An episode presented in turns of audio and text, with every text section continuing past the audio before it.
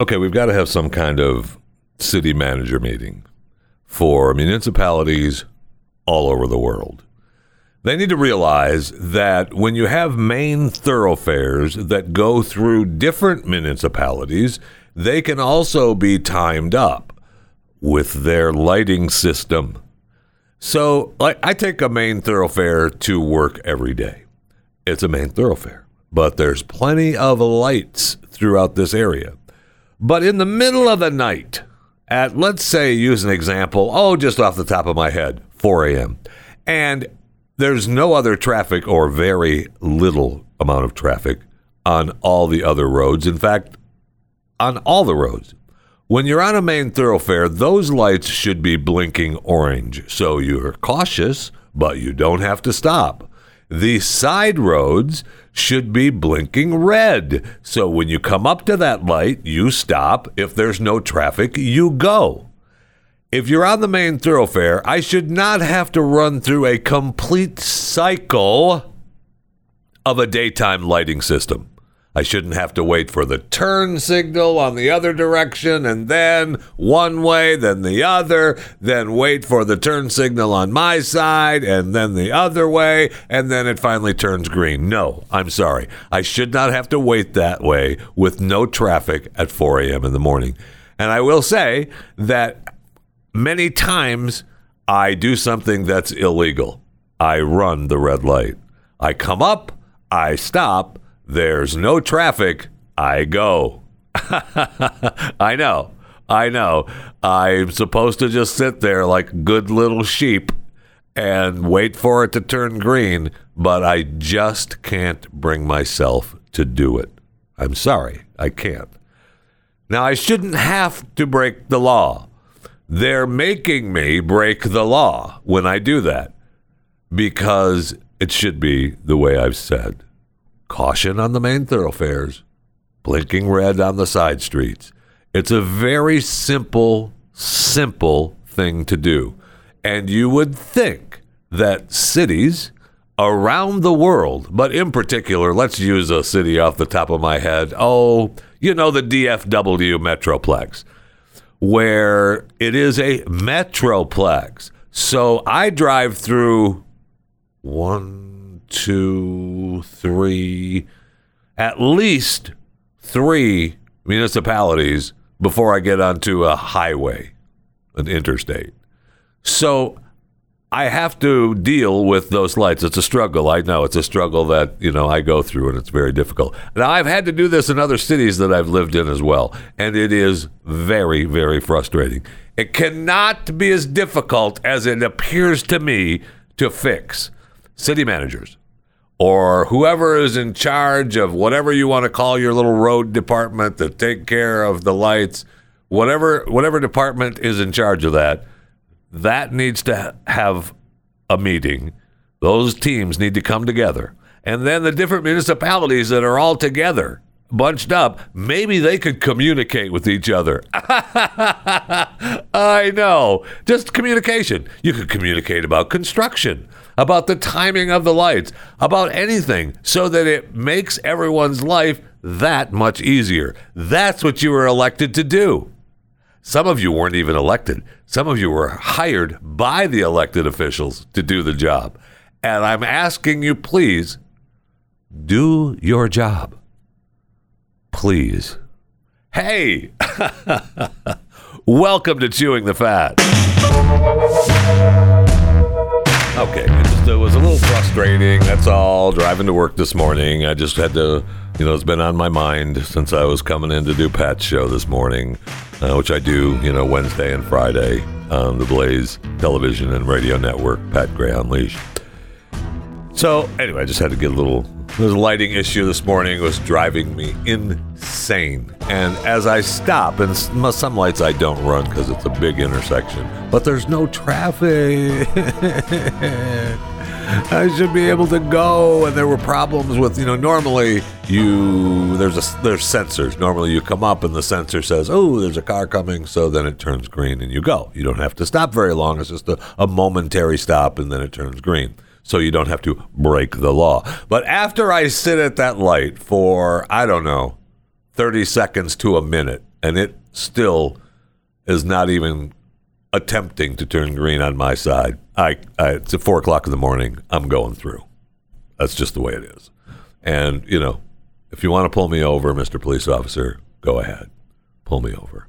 But that's the only way I'm stopping is if you pull me over. Anyway, so I see a story today, and I'm wondering why haven't I been to this place before? I am so disappointed. It's a abandoned resort at Indian Ridge in Branson. It's called the Indian Ridge Resort in Branson.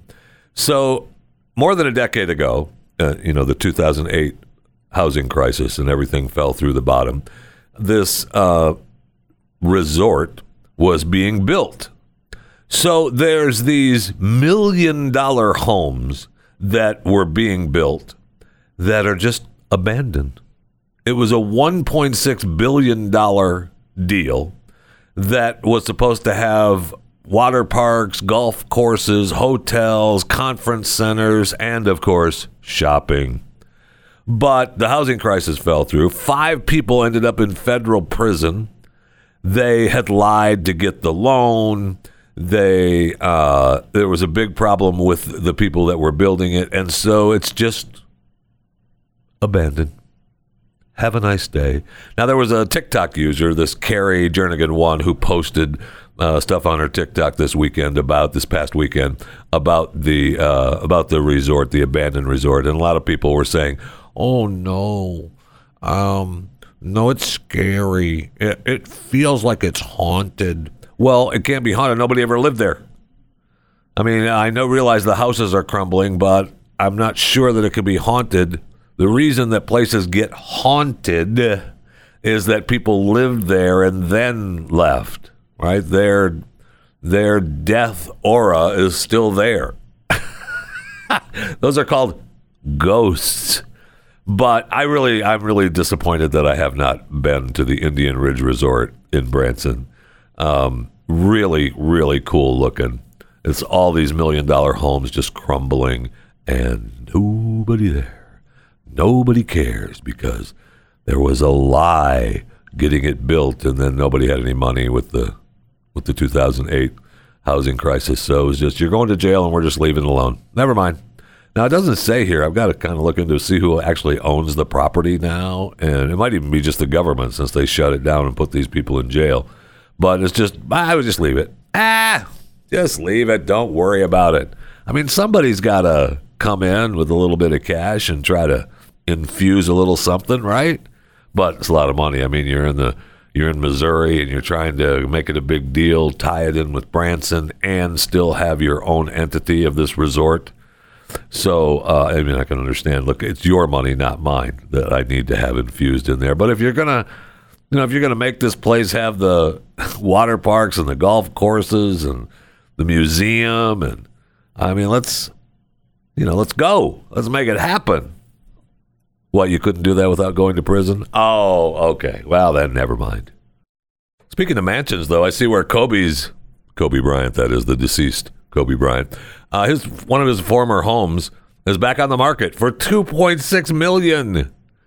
So it sold six months ago.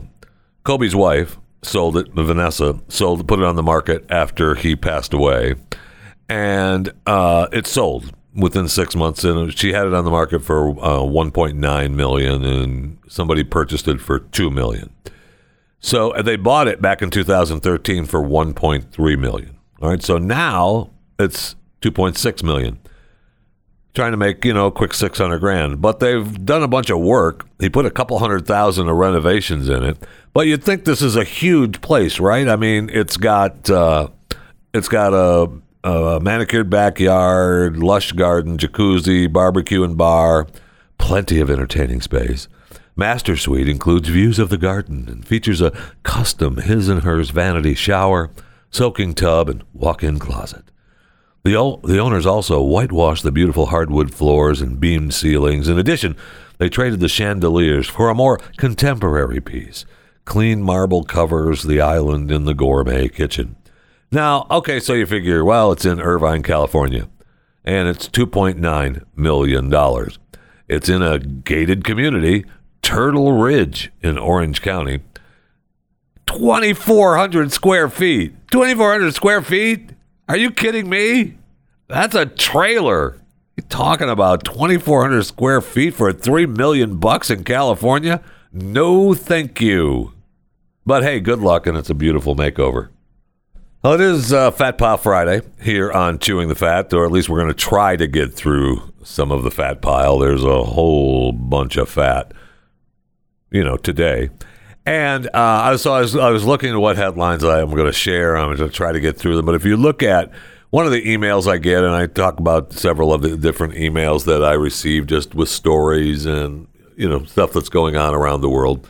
But as I look at the uh, this one email that I got, I've got one, two, three, four, five quick headlines that, wow, I mean, just stuff you need to know. Uh, in the trial, uh, George Floyd's girlfriend yesterday said Floyd was hospitalized for overdose months earlier. Uh, the drug dealer was with him during the arrest. Both Floyd and I, our story is a classic story. Is how we both get addicted to opioids. But yeah, we got addicted and tried really hard to break that addiction many times. So it's the opioids' fault. I know. I know. It's not going to matter. I don't even know why. We've talked about it before. Uh, you know, this trial is a look good, feel good kind of trial, but no way he walks. No way the police officer Chauvin walks. I'm sorry. No. Not if you want to save the community. I mean, if he is found innocent, we've talked about it before, but I mean, if he is found innocent and or and or not guilty, um, yeah, it's not going to be pretty, and it may not be pretty even if they find him guilty. They may burn part of the city just in celebration. I don't know. I don't know. It's not. The good news is a city like Portland is a lot safer. Wait, they it isn't? No, Portland's North Precinct has seen a year to date increase in shooting incidents nearly 104%. uh, wow. 25 homicides would put the city at nearly half of its 2020 homicide total, which was 50, 55 in 2020. So they're on pace for that. It's good, man. We need to stop the police. They, the police are bad, okay, the police actually stop violence. wow, what a crazy, crazy thought. Uh, and this, you know me, I am a life in the train age, baby. I, am all for trains. Uh, this headline, this uh, they have an Amtrak train map that uh, talks about the passenger railroad service, saying that uh, they have a 2035 vision. It's an optimistic proposal for what is great for the rail network in 15 years, if if they get the proper funding. Oh, oh, okay. So, man, we're going to expand and we're going to get bigger, and the rail service is going to be great if, if they get the proper funding. Oh, oh, okay. Is that how it works? Is that how it works? No, not really. It's not supposed to be how it works, but it will be how it works. And you know, with our new transportation secretary, Pete Buttigieg, he's going to be a big fan of it. I guarantee you. So maybe one of the one of the packages, stimulus packages, is going to, you know, revitalize America, a plan that we can't do without. Uh, sure, sure, it's going to address racial inequities, but if we can do more for the infrastructure and more for travel, like I don't know, investing in Amtrak and getting getting the proper funding so that they'll be able to reach their 2035 vision, that'll be great. Because I wouldn't want companies to be able to succeed or not succeed on the basis of merit. oh man, I'm sorry for even thinking that way. That would be wrong. And I apologize for thinking that way. So it was uh, opening day of Major League Baseball yesterday, and uh, people were uh, headed to the stadium. I know Texas Rangers had 100% capacity at the ballpark, and even the Rangers executives said, "No, you know that's not going to be for all year. We're we're just still being nice, and it probably is not going to be that." Oh, oh, okay, no problem. I know that uh, the crowds seem to be pretty good around the country with the footage that I saw. And then I see a, a new study out. It's a, I'm sorry, a survey from the Washington Post that, and it was, a, you know, this new poll. 42% of Americans feel comfortable attending a ticketed event. 42%. Now, what if the event is held outdoors, like a baseball game? 66% feel okay about attending. The number drops to 32% if the event is held indoors. So, what if the stadium capacity is limited? Just 50% of the people are comfortable in stadiums that are at 50% capacity. If the capacity is limited to 20%, then 69% are okay with attending. The most revealing part of the survey was that Americans apparently trust masks about as much as they do the vaccine, and they put more faith in those masks than they do negative test results. Wow. When asked if they would be comfortable attending a sporting event if masks were required, 64% of respondents said yes. Well, they're all required. But when asked about whether they would attend a game if all attendee, attendees received a vaccine, only 69% of Americans were cool with that idea. I mean, that's what the um, uh, that's what the head of the CDC was talking about, right? Though I can get back to normal life if everyone gets vaccine vaccinated, then we're everything could be fine, and you don't even carry the COVID nineteen after you've been vaccinated. Mm, not so bad. Not so fast. They had to walk that back a little bit because we've already got people who have gotten the vaccine and tested positive for COVID 19 after they received the vaccine. So that's really not true there, is it, CDC? But I know you feel. You feel like there's impending doom. Yeah, I know. I know, baby. It's okay. Uh, it's just incredible to me that we're still, you know, I get it. I do. I get the feeling that we all, you know, kind of question being in crowds now, but we're moving on and it's time to get there. We're getting there. Uh, sure, there's going to have to still be some social distancing, and you know they're still going to force the masks on you, and they're still ramming the vaccine down our throats. Not literally yet, but when we have an administration that is continually telling us that it's the dark of winter, and we're still we're still in the bad place of COVID 19 and there's still impending doom, and we shouldn't gather, and you shouldn't see other human beings. Um, the American people are moving on. And so while that survey, you know, they try to say that, uh, you know, we're afraid to gather, well, I, yeah, not really. You know, you're talking about if the baseball game was held outdoors, 66% they feel okay about attending. Yeah, Okay.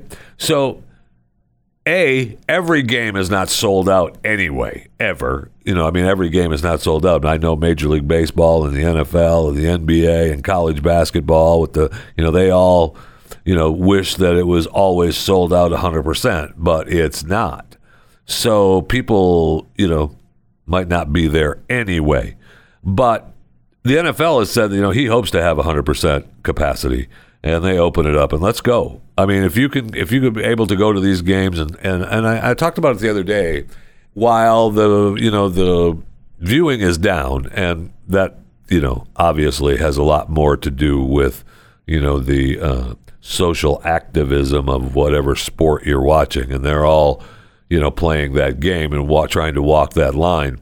But I really do think that as a fan, um, watching the games last year, it was really strange watching football without a crowd and attendance at the stadiums. It was just, you know, I don't know, I don't know, it just didn't feel right. It was weird watching it. So a lot of times, you know, I might not, I, I you know, the decision to watch a game.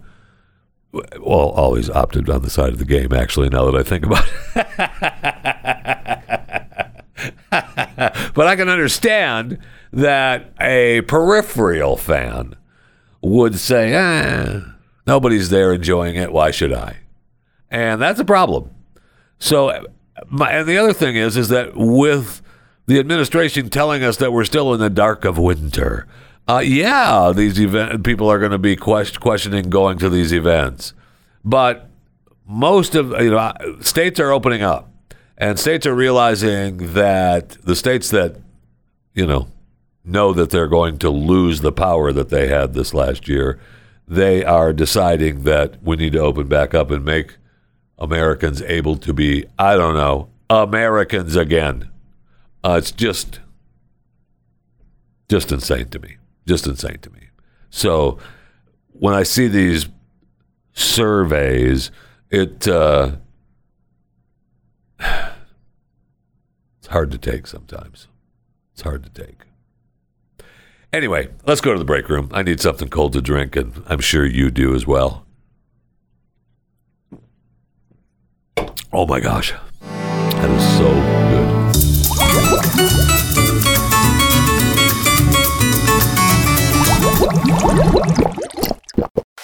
Well, Hulu is in the news. Yes, they are. Hulu is uh, making quite the quite the news these days. They have uh, set up a, and it says here they had landed the first project. Oh no, I mean, I'm sure they really had to fight for it. I thought the 1619 project was really discredited now, so we're going to have that rammed down our throats again. Uh, they so Hulu is setting the 1619 project docu series. Oh, it's gonna they're gonna call it a docu series, so it makes it sound true. They have landed the first project out of the Oprah Winfrey and Lionsgate deal. That's great. That's great. I hope Nikole Hannah-Jones made a bunch of money from that. Man, is that good. Spreading the disinformation. I thought we were against the misinformation. Oh, it's only misinformation you don't like. I gotcha. Okay, I'm sorry. And uh, Hulu also uh, starting today, for those of you listening live on the 2nd of April, 2021, the WeWork documentary. Actually, that might be good to see because they WeWork was um, you know moving along quite well uh, pre COVID, and then it uh, and I think that they're on their way back. That'd be interesting to see how that uh, how that played out. That might be that might be worth a watch. Another thing that might be fun to watch is a stage production. Is it? Yes, I like plays.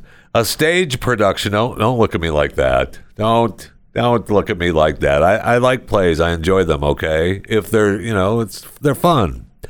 So a new stage production is in uh, the early stages of development. Game of Thrones. I know Uh, that'd be fun to watch. George R. R. Martin is uh, is working along some of the uh, other writers and producers to adapt it to a play. I mean, he released the following statement: "The seeds of war are often planted in times of peace." Few in Westeros knew the carnage to come when highborn and small folk alike gathered at Harrenhal to watch the finest knights of the realm compete in the great tourney during the year of the false spring. It is a tourney oft referred during HBO's Game of Thrones and in my novels, A Song of Ice and Fire. And now, at last, we can tell the whole story on stage. So, I mean, we're going to have like an eight hour play? I mean, I bet you it's going to be a long one, but it'd be fun to watch. You know, I'm in the middle of watching uh, Game of Thrones again. I know, I know, I know, I know. Don't. I'm just. I started watching it again with uh, with my sister-in-law. She uh, hadn't seen it, and we'd been after. You know, we've been talking and joking around about it. And I can't believe you haven't seen it. So I started watching it again with her, and it's so much fun watching this uh, series with someone who hasn't seen it, right? I mean, because I've watched it, well, more than once. And the first time I watched it, I binged it myself. Uh, then I watched it with my wife. And I missed, it. you know, with my wife, I watched a lot of this, a lot of the episodes. Some of the episodes, I said, uh, "Yeah, no, I'll catch up." Though I waited for the good episodes. You know, there's there are some that are the filler episodes that build up, and you need them in your in your repertoire to get to the you know the the good episodes. But you don't if you've already seen it i don't need it i just want to see the good episodes so uh, you know i would bypass some of the filler episodes. Then now i'm watching every one again and you know building it up. And it's so much fun wa- knowing what's coming up and having someone watch it for the first time that doesn't know what's coming up is so cool. It's so cool. Anyway um, he goes on, he yaps on in his little release for a while longer, and he says, Our dream is to bring Westeros to Broadway, to the West End, to Australia, and eventually to a stage year new. Near you, it ought to be spectacular. George R. R. Martin. So it might it's going to be worth it's going to be fun. And if you can't see it in New York, you might be able to see it, you know, in in a city near you when when we're done with the dark of winter covid-19 and we can assemble again and feel safe about assembling again in a theater i mean oof, a deep dark theater like that for plays? Good luck new york.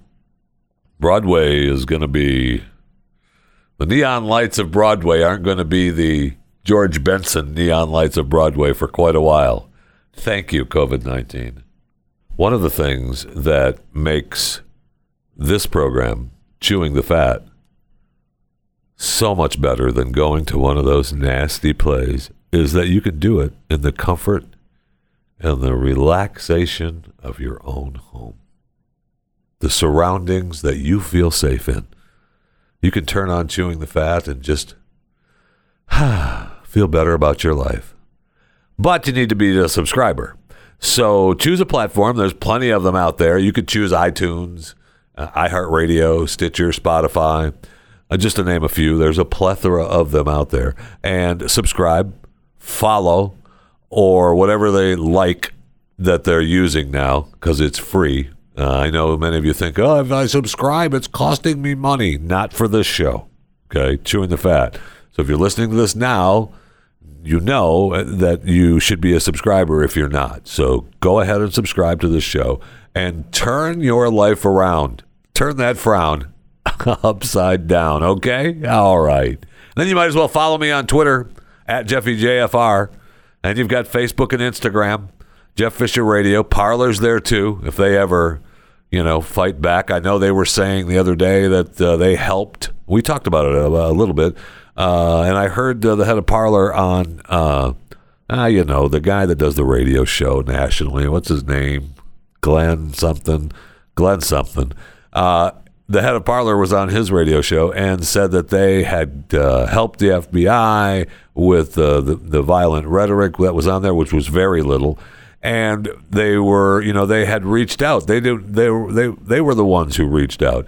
So why he took that from Facebook and all without saying that from the very beginning, I don't know. He claimed that he had to do that because uh, he wanted to make sure all their ducks are in a row. That's almost too late now. Ducks or no ducks, man. The damage has been done.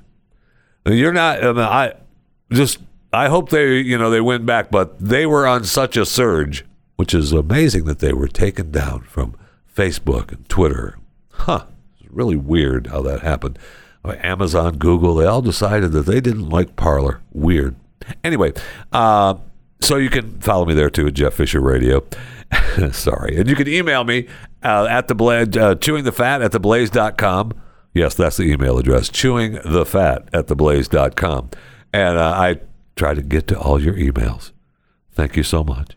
Okay. All right. Goody, goody. And you might as well follow me on YouTube too. Uh, I update new programming on that channel as often as I can, which is chewing the fat at theblaze.com as well. No. What is the YouTube channel? I can't even think today. What is wrong with me? It's Chewing the Fat with Jeff Fisher. That's the YouTube channel. Wow. I can't even. I need something cold to drink again. I've already been to the break room. All right, but I'm taking another drink now and probably need another.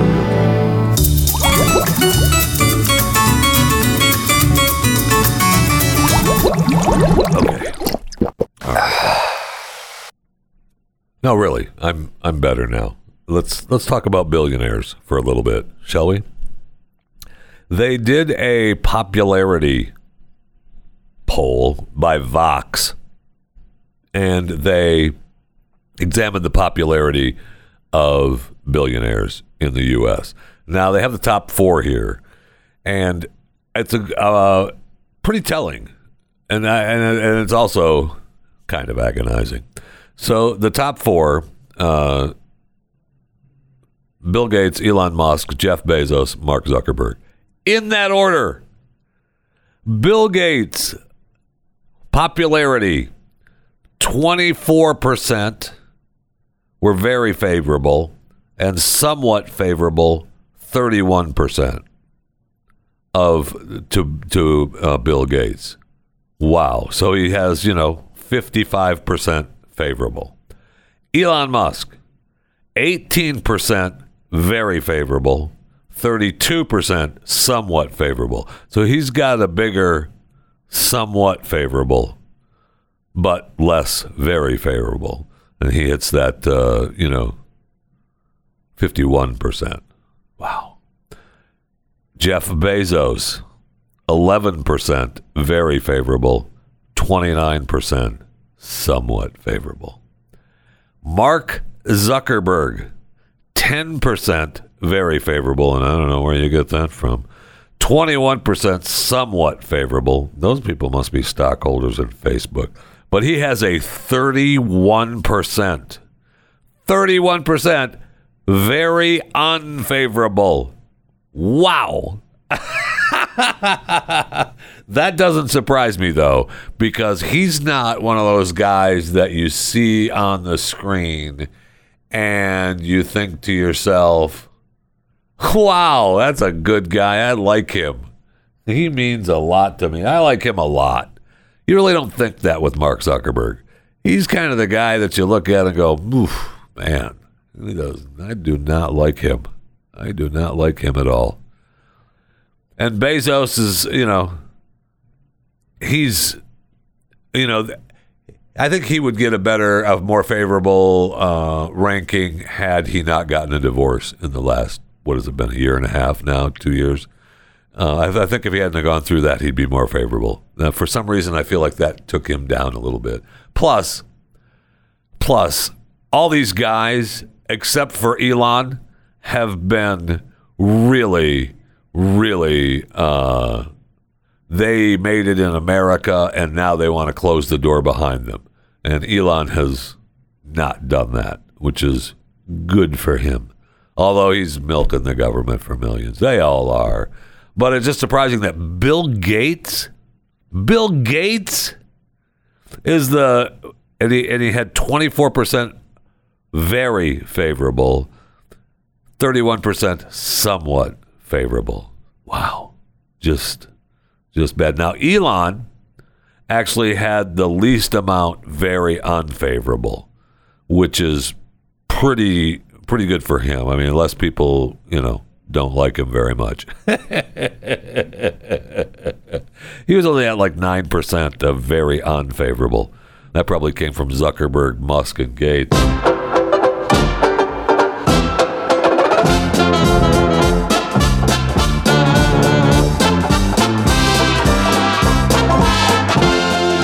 Where San Diego Comic Con is saying that they're going to have the convention over Thanksgiving weekend? What? What? What are you? What are you thinking? And I know that you know. I mean, the headline is facing harsh backlash from fans, talent, and press. Uh, yeah. Uh, on top of which, that it's the you know Thanksgiving after COVID when we couldn't see anybody. But uh, although uh, we actually did have some family. Anyway, don't tell anybody. But most people, you know, were in lockdown and, uh, you know, they couldn't have Thanksgiving in 2020. So uh, they've decided to have Comic Con at, you know, this is going to be the big weekend, Thanksgiving. People are going to be able to gather again, you know, if this administration and Joe Biden believes that we're out of the dark of winter by then. Uh, he was, you know, hoping we'll be able to get together with a couple of people on the 4th of July but they really are they're saying that they need to have the event and it's their organization decided that it needed to be you know obviously in-person convention and they had to cancel all these previous events. So they've taken a financial hit. Well, duh. No kidding. Any event that normally happens either at the same place or different places around the country the last year and a half have paid a huge price. No question about that. Everyone has taken a financial hit. Believe me. But maybe it was the only weekend they could get in San Diego, although I doubt it because you know those places are all literally begging for events to happen. Look, come here. We can open. We'll, you know, we'll have limited attendance and everybody has to wear a mask and you'll have to make sure that you have a vaccine. We'll make sure that happens if you want, but have your event here. I mean, that's what's happening. But to have the Comic Con, I mean, this, that's a huge event, the San Diego Comic Con. The, the, I, I can't believe that the stars the, and the press, I'm sorry, the talent and the press are going to, you know, let this happen. This might, I mean, San Diego Comic Con either is going to have to, you know, reschedule or they're going to die on the vine, right? Nobody's going to cover it. They'll just say, yeah, uh, you know, let us know what happens. Uh, run a, an online stream and we'll watch it that way. I mean, that may be what happens. So we'll see, but I, I don't know that that's really a smart move on their part. And as long as we're out in California, a very sad story, and I and I, I, I actually mean it. It's a sad story that is almost unbelievable. So, a California mom and dad of five, they have five kids. So they're driving along, and a 175 foot redwood tree crashes on the car and crushes them. So, and I'm quoting the California Highway Patrol here. It's very unusual. really? No kidding. I mean, just amazing. So they're taking their annual trip to celebrate her 45th birthday, the wife, Jessica Woodruff. Uh, and they're in their 2016 Honda tree falls, crushes them. I don't even know why. I don't know why. Just, uh, it's over. There's a picture of the family. They're gorgeous. And hey, we don't know. Look, we don't know what's been going on. Uh, I've been in the department for 19 years. I've been in this area for 12 to 13 years. We've had trees fall down and cars make contact, but not this kind of incident. It's very unusual. Really, I bet it was caused from high winds. Everything is caused by high winds today. But according to this person, nope, uh, it was no wind. Uh, it was a nice day. We don't know what made the tree fall. Oh, I mean, it was a very forested area. We have trees everywhere. It's in the middle of the redwoods. Eh, thank you. Wow. I mean, according to the National Weather Service, there were gustier winds on the coast but where they were, it should have been fine. And it wasn't clear if the children were in the vehicle when the tree fell. But they're, I mean, they've got a, a fundraiser for these kids too. And I mean, just amazing that a redwood tree, you be in your car and you think that's the way to go. Have a redwood tree fall on you in your automobile and just fall? Come on now. Come on. There's got to be more to this, right? those redwood trees, I mean, do they just fall? I'm not a redwood tree expert. I know this may come as a surprise, but I'm not a redwood tree expert. And here's something that you can't quote me on they're pretty big. they're they're kind of big. So do they just fall? I mean, I've never had a tree, a lot of trees on, uh, you know, in my homes, uh, you know, trees around the house and big, big uh, live oak and living oak trees. When I was in Florida, they're monster trees and they don't just fall. I mean, there has to be something going on, right? I mean, you've got to have maybe is there a redwood bug was it the killer hornets trying to build a nest? Something, something, right? I mean, you're not just sitting in your Honda and the next thing you know, you're crushed from a redwood. Well, obviously that's wrong because these people, that's exactly what happened. One minute they're in their 2016 Honda, and then redwood tree. So I'm reading a story about the uh, global race to build killer robot armies, and they're on the way. They are on the way. So there's a report that came out. The U.S. National Security Commission on Artificial Intelligence completed its two year inquiry and had a 750 page report. The members unanimously concluded that the United States has a moral imperative to pursue the use lethal autonomous weapons. Wow. Otherwise, we risk bringing a rusty knife to a superhuman gunfight. Duh.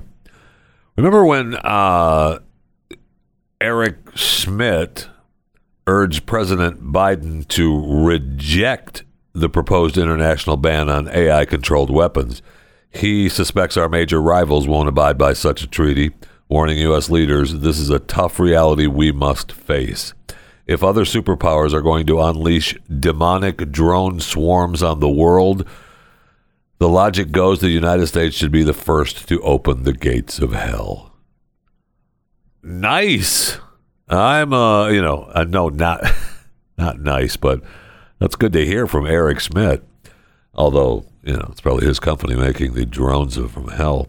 Um, it's just amazing. I mean, it's been two decades since we started using the drones after 9 11, right? And so we've got a huge market on attack drones, and they've got we've got new attack drones coming out. Um, there's drone specialists and lethal drone swarms for uh, it's just amazing that we I, I, I believe that we already are right now joe biden might end that because that would be something that donald trump would do um, and heaven forbid that you mention the previous administration. You can't hear from him. We don't want you to hear his voice. Nothing. Okay? All right? So um, it's just incredible that uh, you know we're back to talking about that for uh, killer robots. But when you think about it, robots are all part of our lives now. Uh, Boston Dynamics, you know the robot dog, they have uh, just unveiled a new robot called Stretch, and Stretch. Yes, that's right. It uh, it's a new robot and it moves boxes in warehouses. So it's a little bit different than the robots that you see in that Amazon has, but it is uh, it is a warehouse robot that will move boxes. Well, what about uh, humans? Well, humans will have to oversee and make sure that it's moving the right boxes and where they go. For now, but I was reading a story called "Rise of the Retail Robots," and from Peter Diamandis and he tells us about uh, the robots are coming on our sidewalks, our skies, and in our store. Over the next 10 years, robots will be mainstream in retail. I mean, think about that. The numbers in the last eight years, global retail robotics market is projected to grow by an order of magnitude from 4.78 billion in 2018 to 41.67 billion in 2026 and we're smack dab in the middle of that right now so we've got uh, robots that are stocking shelves serving customers deliver products to our doorstep it's amazing what's already out there right i mean uh, domino's pizza introduced the domino's robotic unit Drew, dru first home delivery pizza robot. It looks a uh, cross between R2D2 and an oversized microwave. It's got uh, you know, it's got the lidar and GPS sensors to help it navigate. I mean, there are a dozen or so different delivery bots that are entering the market now. There's a Starship Technologies that are uh, building a, a, an all-purpose delivery robot that has cameras and GPS sensors, microphones, speakers. Uh, pretty incredible, right? Uh, you've got uh, Nuro, who helped develop the Google self-driving car. uh, you've got select Kroger stores using the toaster-designed robot to carry cargo, which you know originally was about 12 bags of groceries and now it's you know it's looking it's moving uh, bigger bigger size selections in those stores you've got uh, them partnering with cvs and walmart then you have amazon announcing uh, prime air which is uh, drone delivery in 30 minutes or less good luck 7-eleven and walmart google alibaba already part of that bandwagon and delivering, uh, dr- having drone deliveries. The FAA has granted approval. We've talked about that before. Um, delivery bots are starting to spare us trips to the store. Uh, and then you have plenty of robots in the store.